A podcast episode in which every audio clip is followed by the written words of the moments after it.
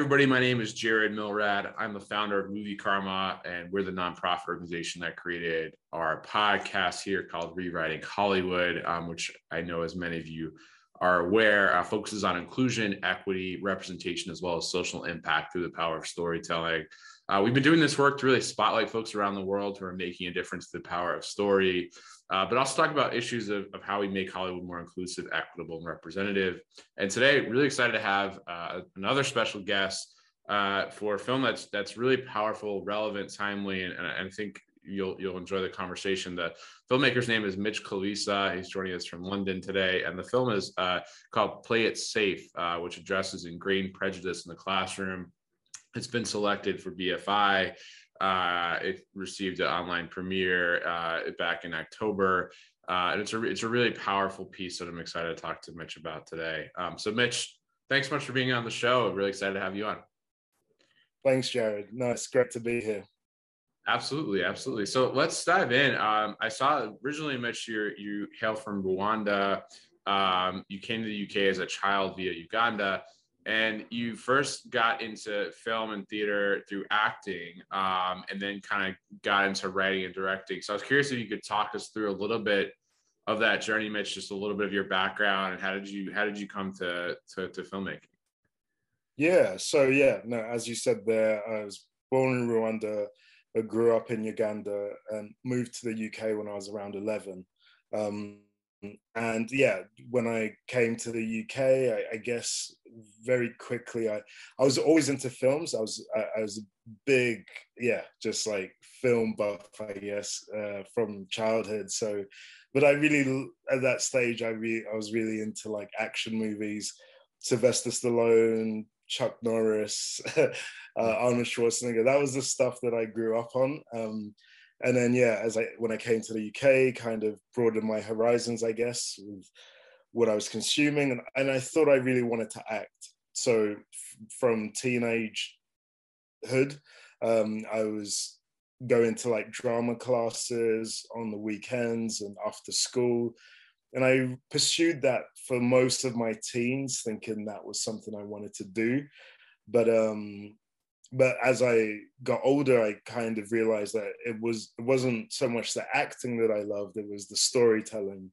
It was the yeah, coming up with ideas, coming up with scripts, and and then yeah. So uh, once I kind of discovered that, and I got into writing and directing, I did um, a filmmaking course at university. Um, so it was a kind of open course where you could do all kinds of filmmaking and I focused on like more experimental filmmaking as well as um, directing talent. Um, and then shortly after uni, me and a friend uh, set up a small production company making branded content, so working in commercial advertising world, um, but always harbored the desire and the kind of passion to make stories, to, to, to do storytelling. And um, and then yeah, so I saved up some money, um, managed to meet uh, amazing people at Compulsory who believed in the story, and together we decided to to make this project. So yeah, I'd made some other bits and bobs before with friends and stuff, um, but Play It Safe was like my first real kind of mm. um, written and directed by. So yeah, uh, I don't know whether that's a bridge. That feels quite long, but yeah, that, that's the story up to now. No, that's fascinating, uh, and I want to talk about uh, the film obviously quite a bit. It's a it's a really powerful piece. But uh, on that point of kind of your your upbringing and your journey, were you did you have you know were your parents supportive, family members supportive as you started to transition into filmmaking or acting? Like, did you have mentors? What was that support system like for you?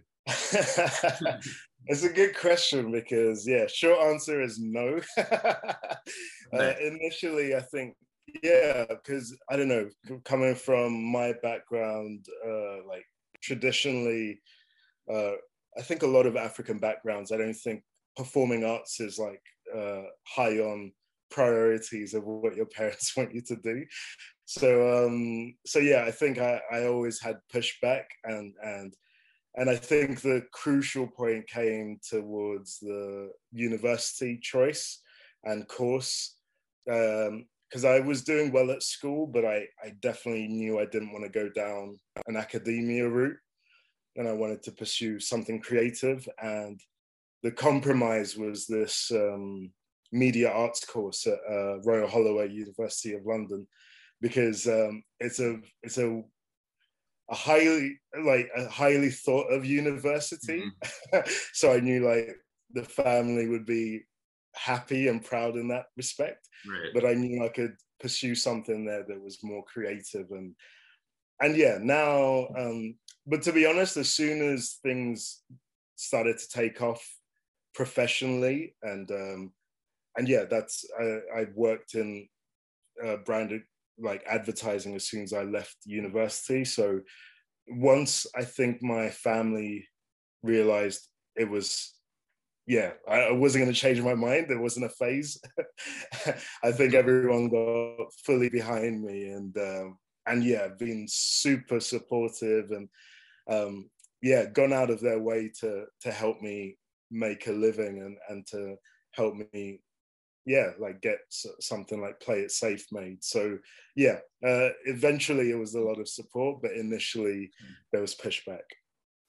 Some skepticism. Yeah i, I could imagine. Uh, i have to ask where where in uganda did you spend your childhood i was just spent some time there in entebbe and some other parts of the country. And, oh, and, okay.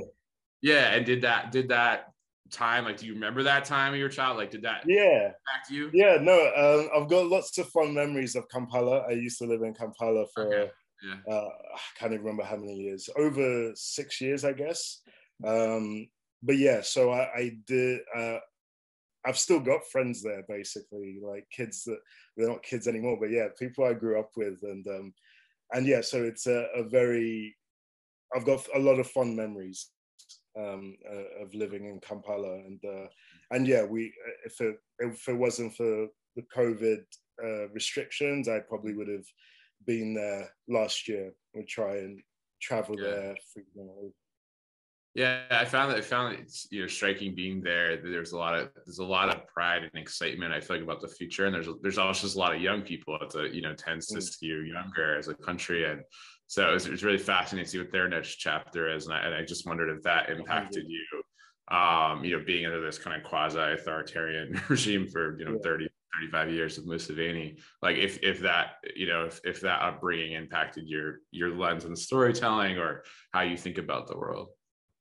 Oh, that's a good question. Um, yeah, I, I, I guess I never actually contextualized it like that. Um, um, and yeah, to be honest, I guess I was quite sheltered from the politics and the kind of um, mm-hmm. the more complicated aspects of right. the Ugandan identity and everything. But but yeah, uh, kind of as a as a man now, as an older man, um, looking, I'm definitely looking then more than I used to, uh, and looking to try and connect these different aspects of my personhood. Um, so yeah, no, it's it's I don't know whether how much it informed my um my filmmaking up to this point, but I feel like it's going to have a big factor mm-hmm. in in where I go from now. Yeah, I think it I think it might. It's fascinating. Um, I, was curious. You, you mentioned you you uh, you're the managing director and you, you co-founded uh, Jamflix, as I understand, which is a film production company. Uh, you've done a lot of branding content, and you, you're kind of moving into the more narrative space now. Uh, talk about some of the, the differences, if any, you see as you approach those different types of projects, and like what do you, what are the types of projects broadly that you you get excited by? Okay, yeah. So yeah jam is yeah it's been my kind of livelihood. Um and and yeah the the work that that i do there is yeah client work.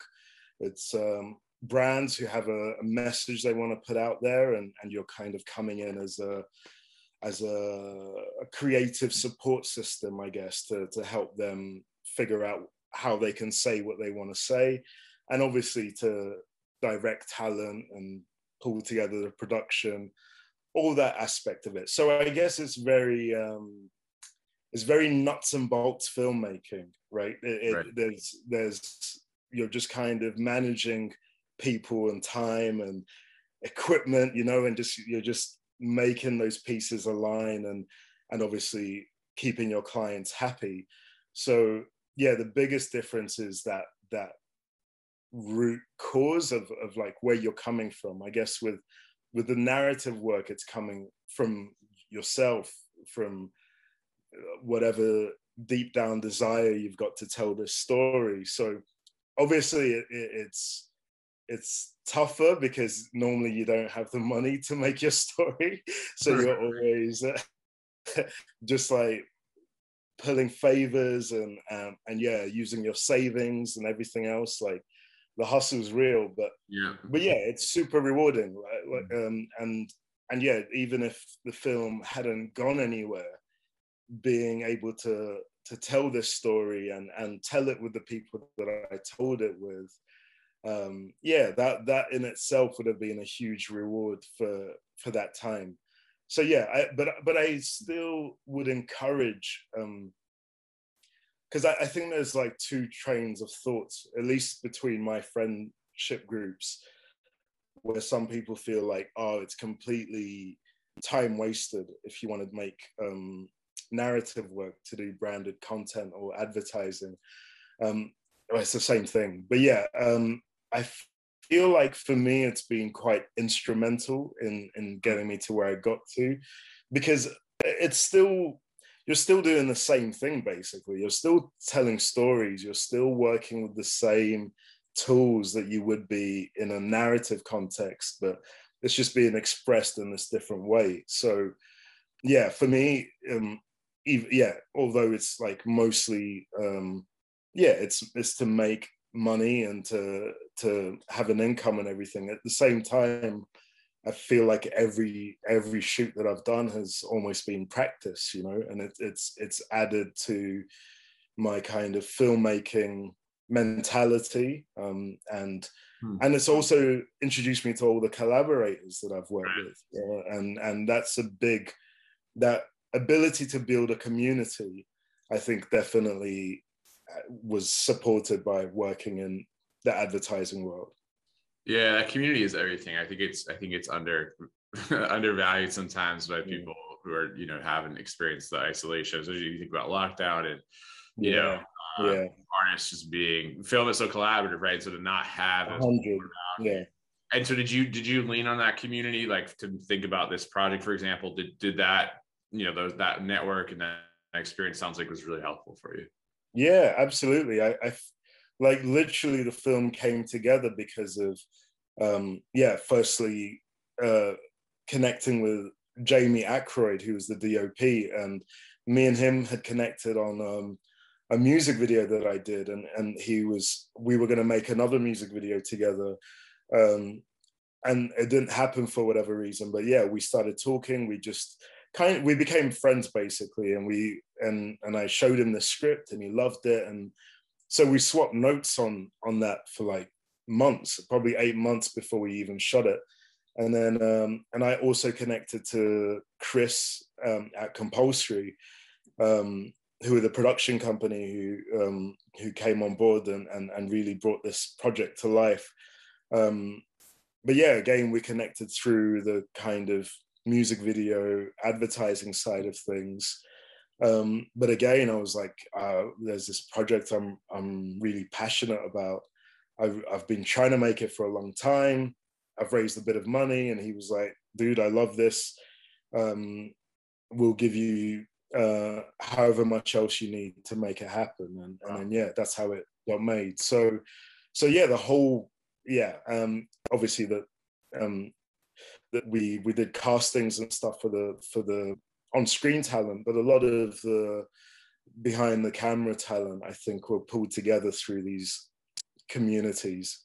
Yeah, wow, yeah, that that that's really cool, and also just a good example of how to kind of build build your your community around yourself. Uh, I want to talk a little bit, uh, Mitch, about the film. Of course, uh, it's it's your debut short, as you mentioned, and it's influence i understand by your own personal experience in drama school education and how you know folks who identify uh, you know especially white folks who present it who identify as liberal and you know are looking to create quote unquote safe spaces can can bring with them just as much prejudice and racism and ingrained uh, stereotypes mm. as anyone else, if not more. Um, so I wonder, like, tell us a little bit for those who haven't seen the film, and I really hope folks will see it. Um, you know, how did this come together story wise? What, what were you what were you looking to do, and why was it so important for you? Do you think to tell this particular story?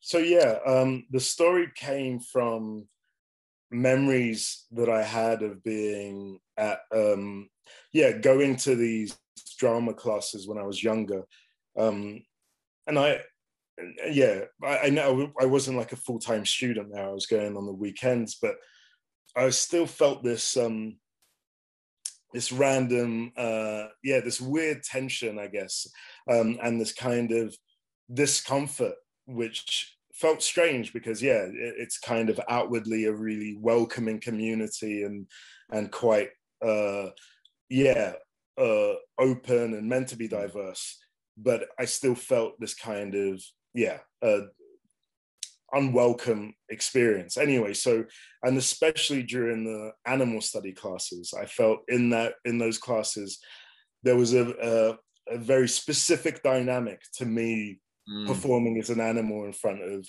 like pretty much an all white class. And and yeah I it always stayed in my memory basically. And I, I I remember having this thought whilst in those classes was what would I do if my teacher asked me to to play an ape or what would I do if my colleagues my classmates kind of conspired against me um, and made me do something demeaning and so yeah, it was like this kind of morbid uh, idea that I had, and it always stayed with me.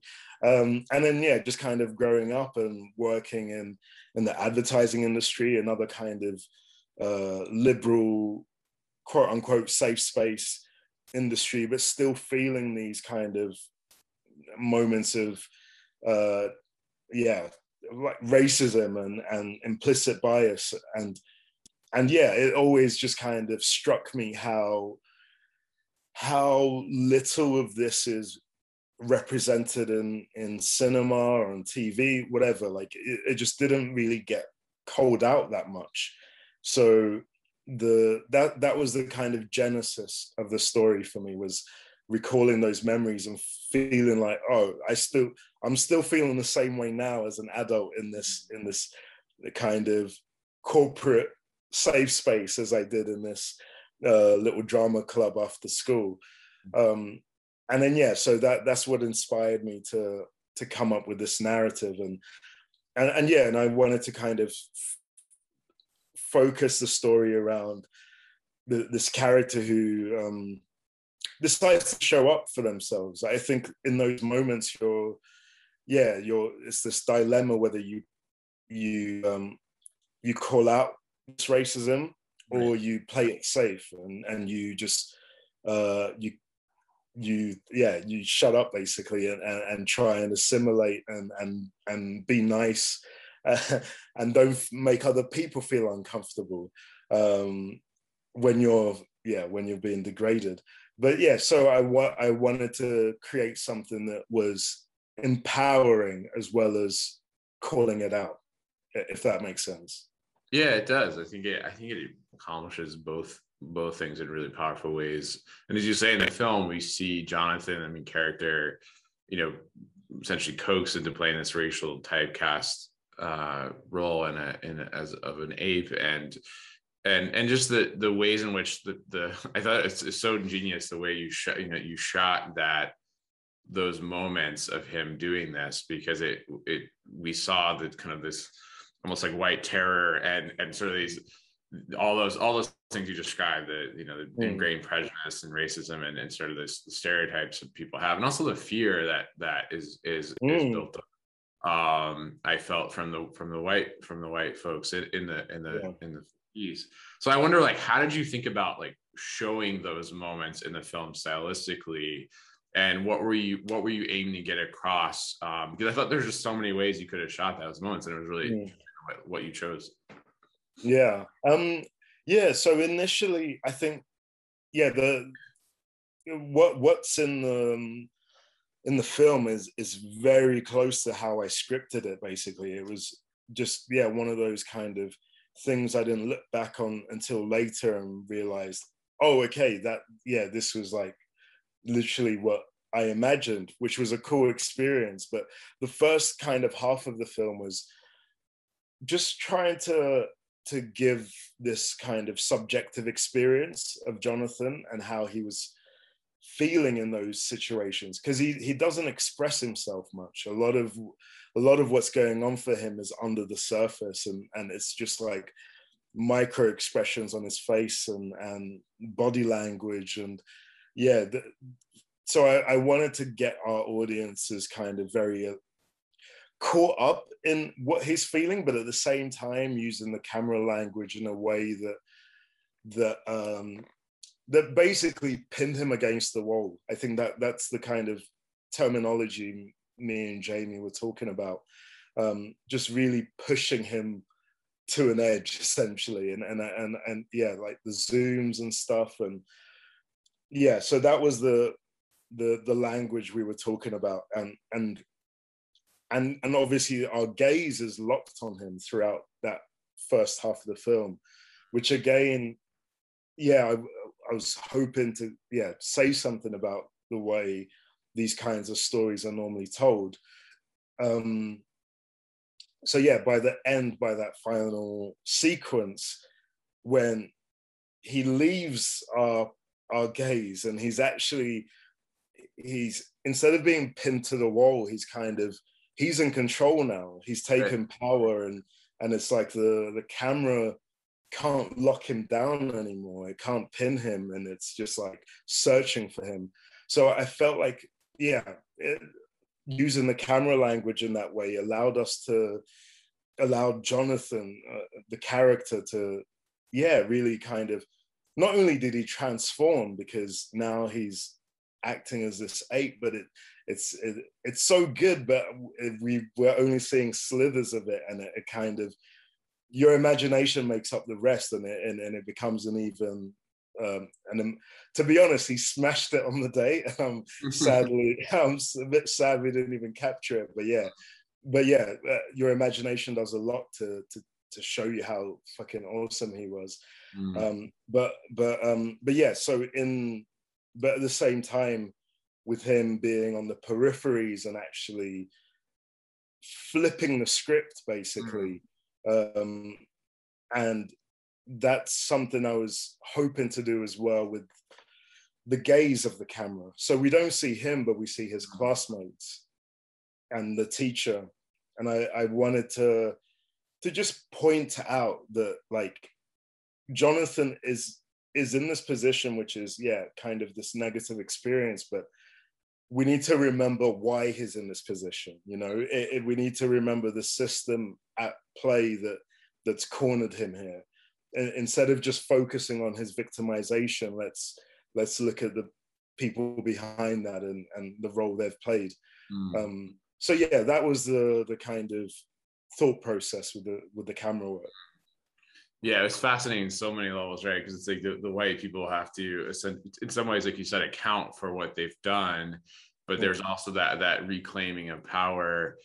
Did, were you i imagine you were thinking this but i'm curious if you thought a lot about the history of this connection because obviously you know black people and africans you know being called ape monkey all these horrific you know all, all these sort of de- demeaning terms of the years when of course there's also like the great irony of these african cultures like in uganda like protecting these other species who mm like British colonizers have destroyed in many ways, right? And, and I was just in these communities, and so mm. as I was watching, I was thinking about sort of that that irony, that yeah. the way in which like sort of white folks have demeaned black folks over the over this decades and centuries, and yet black communities and African communities have have often like revered these animals that they're they're they're connected it, it's sort of there's so many layers there. Were you were you thinking about that and unpacking? Yeah, that? yeah, no, absolutely. Because obviously, uh, being from Rwanda as well, and like the the gorillas are like the kind of uh, the national animal, I guess. Exactly. They're, yeah. they're, they're, revered and they are protected and and it, yeah, there's uh, millions of tourists coming there every year to to see these guys in the wild. Yeah. Um, so yeah, it, and yeah, it's it's yeah, it's really oh, it's it's very loaded, uh, like very kind of complex um, to to break that down. But yeah, it's really interesting that um, that yeah, and as I said, like it, it's funny because there's a lot of tourism based off um, uh, yeah, like white people traveling to to to see these animals in the wild, and and something else that I had in mind was like the the the human zoos, which like um, I think in the I forgot what time period it was, uh, 1900s at, at some point, where in like I guess in America and some parts of Europe, where um, you'd go to a zoo to see animals and you'd see like black people in in in in like um, yeah. yeah yeah and and and so yeah i guess i was definitely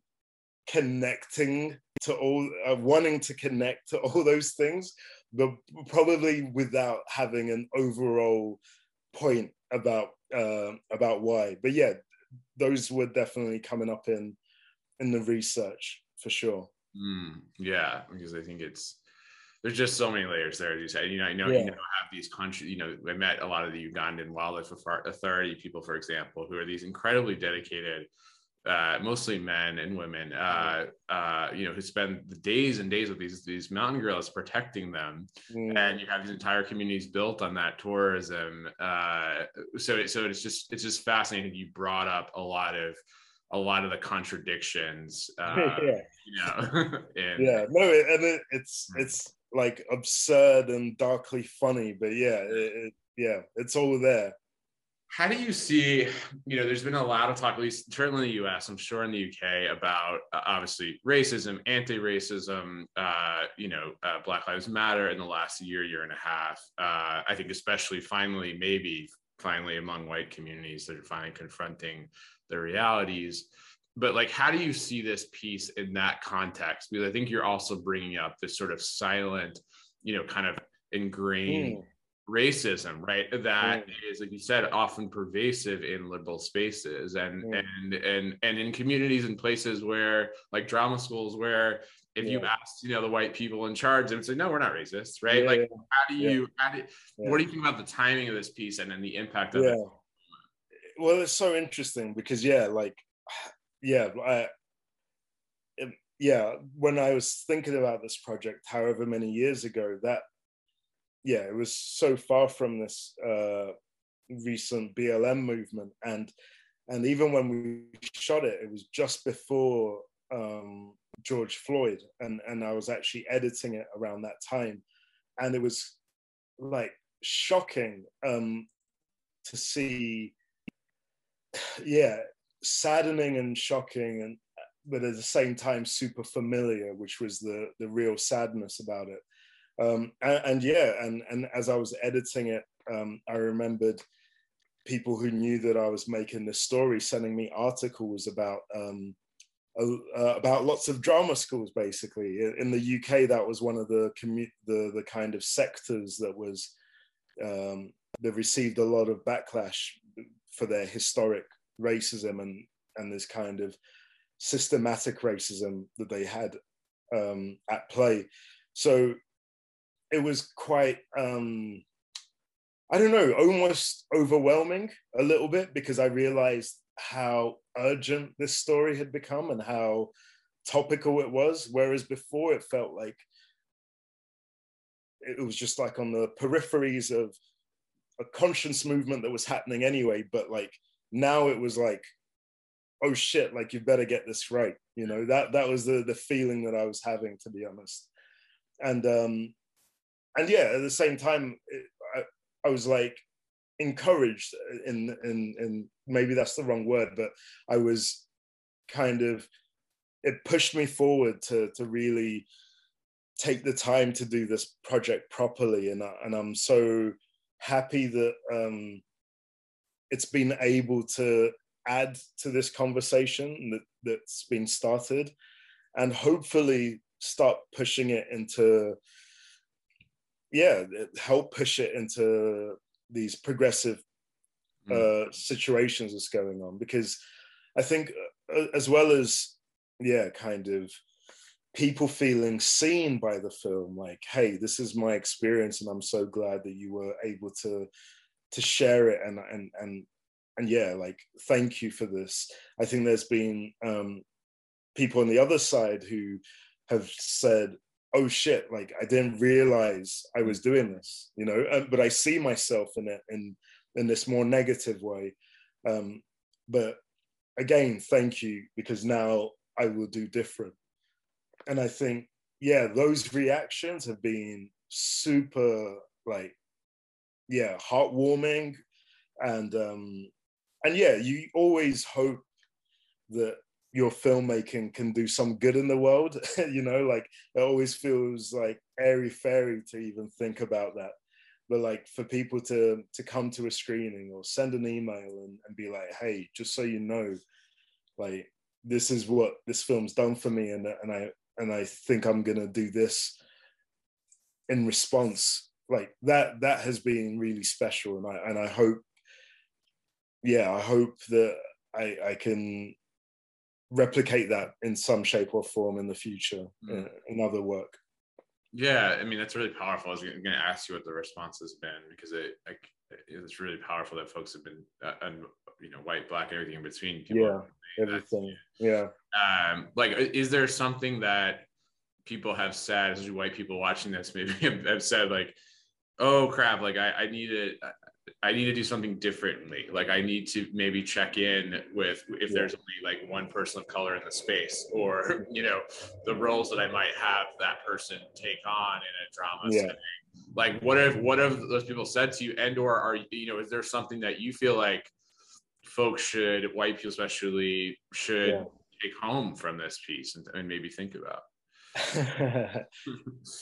um, yeah, no, like yeah, pretty much what you what you were talking about in terms of the responses that, that have come in. Like, yeah, some of the one of the really powerful ones was um, uh, a guy who was like, essentially, I see a lot of myself in Henry and Christian, who are the two guys in in the in the short that are trying to get um, Jonathan to do to do this role, where essentially, which is yeah something we were talking a lot about in the in the directing of it, but like these guys aren't trying to be mean; these guys are trying to be Jonathan's friend. They're like they're in, in their own strange way they're they're trying to connect with him and these are just their points of reference right. sadly for right. connecting with jonathan so I, I feel like that aspect of it of like that so yeah essentially um yeah I, feel like in the, in that uh, piece of feedback that i got i think this guy was just like yo I, I think i just need to to really check in on like not only myself and what what my ideas of blackness are like why why i'm kind of mm. tempted to to go down this road of yeah like the the, the gigs that this guy was getting invited to jonathan mm. um the, the, kind of um movie references he was getting quoted um but also um i i need to be because i guess they're in this place where like they a lot i thought it was a lot of kind of britishness about it because it's this um this tiptoeing around the edges right it's it's like uh, mm. yeah so be, even i think sometimes in those circumstances it could be better to be very upfront and and and like um I mean, yeah, not about the role they wanted him to play, but some of the other cultural references they bring up there is a way of bringing that stuff up which allows that person a way to be like hey like that's not cool you know or like actually that's not for me maybe for the other people you've talked to but that's not who i am and, and it'd be cool if you didn't kind of put me in this box. Right. So but it's done in this really um polite and tiptoeing fashion that's like it's hard to get to grips with you know? It's hard to like actually come up with an uh with a yeah to to combat. So yeah i guess for for white people for who are watching this film i think i'm hoping that they can just have like experience some empathy. Uh, put yourself in Jonathan's shoes in this situation. Of course, these characters don't necessarily mean him harm, but that's what makes it so difficult for him in that situation. Like, how can he say, "Hey, you're being racist to me" when you're like doing all this kind of, um, uh, yeah, like jujitsu with with kindness and like soft words, and it's hard to like for him to really grapple with that. So yeah, empathy is what you hope for, and and mm. and just like a, and hopefully an open, hopefully it leaves an open platform where white people can be like, hey, where is the line here? Like, where can we talk about these kind of more difficult things?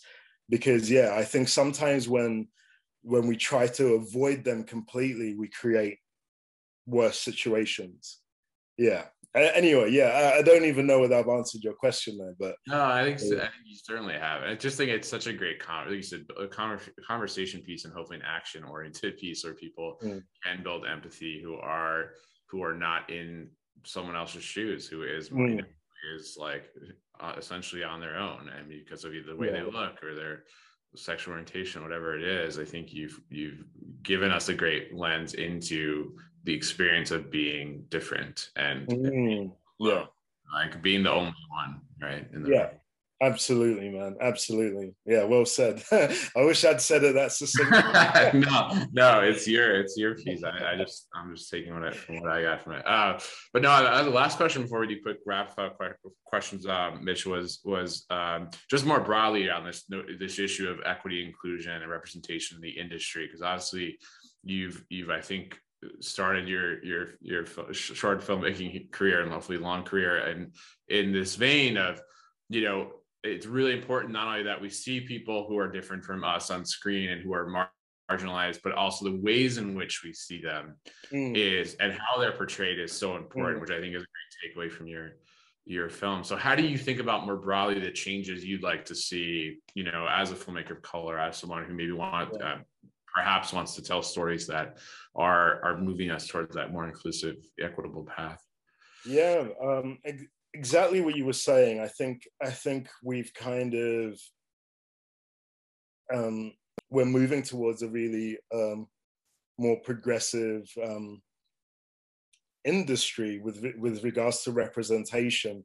But but I feel like yeah, it, it it's the I think we should be concerned about the quality of the representation and the kind of the stories we're telling with this representation. I feel like uh, there's been a lot of focus on uh, on victimization. There's been a lot of focus on kind of historic um, um, issues of, of, of race and representation and inclusivity. But I feel like now the cinema gives us a, a, an opportunity to to look forward and to kind of create what we want to see. So instead of like uh, to keep repeating some of um, the kind of more accepted, more archetypal moments of representation, I feel like yeah, we should be looking to not turn them on their head or whatever. I think there's space for that, but there's space for something new now. Um, something me and Jonathan talked a lot about in the process of making this was his character, which was this kind of softly spoken, kind of shy, um, awkward, um, mm. yeah, just like un, un, unsure of himself, black young man and it's like this kind and it's strange how little you see that kind of representation on screen like when you think about a black man in on screen we've got archetypes that jump in our head like mm-hmm. very quickly and all of them are uh, uh yeah just i don't as i said i feel that there is space for those but there's but we should be looking to create new representations as well. Um, and yeah, just keep the convo going, keep the conversation going, and, instead of stopping where we've got to, which is just pure representation. As long as it's a black yeah. person, as long as it's a trans person, as long as it's, do you know what I mean? I feel yeah. like we can go further now.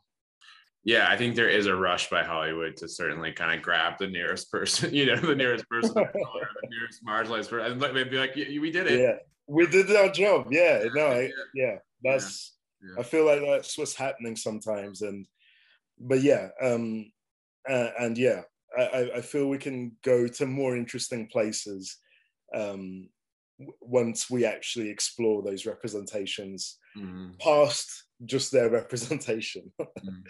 Yeah, yeah. exactly. And I think you've you've really done that in a beautiful way. I had a quick rapid fire last question for you, which is, yeah. um, you know, think about maybe ten years from now in your career as a filmmaker. What what do you want to be doing? Like, is there a certain kind of project you want to be making? Is a certain you know genre you want to be in?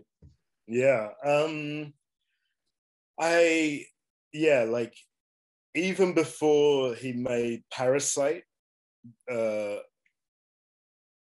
Bong Joon Ho is like, yeah, I feel what he's managed to do with like genre that explores kind of really interesting themes around, yeah, um, society and uh, uh, and and just explores lots of complex themes, but in this super entertaining package um, is something I've always been drawn to. So, like, yeah, uh, Memories of Murder, The Host, um, and now Parasite. Like, uh, to me, he's he is the master for sure. And like, and like, if mm. I could uh, replicate something close to what he's done, I'd, I'd be super happy.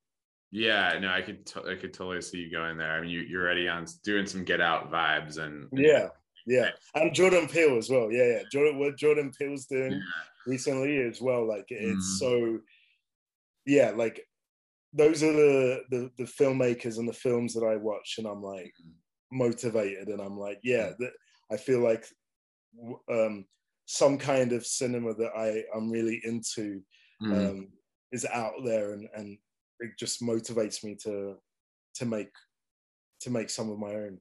Yeah, well, that's awesome. I can't wait to see what you do next, uh, Mitch. So again, uh, guest there's Mitch Kalisa. The film is Play It Safe. It's a really powerful short, and I hope it continues on its journey uh, in the festival circuit. Congratulations, all the success with it, Mitch, and you know, really thank excited. So no, thank you a lot. Thanks for your time as well. Cheers.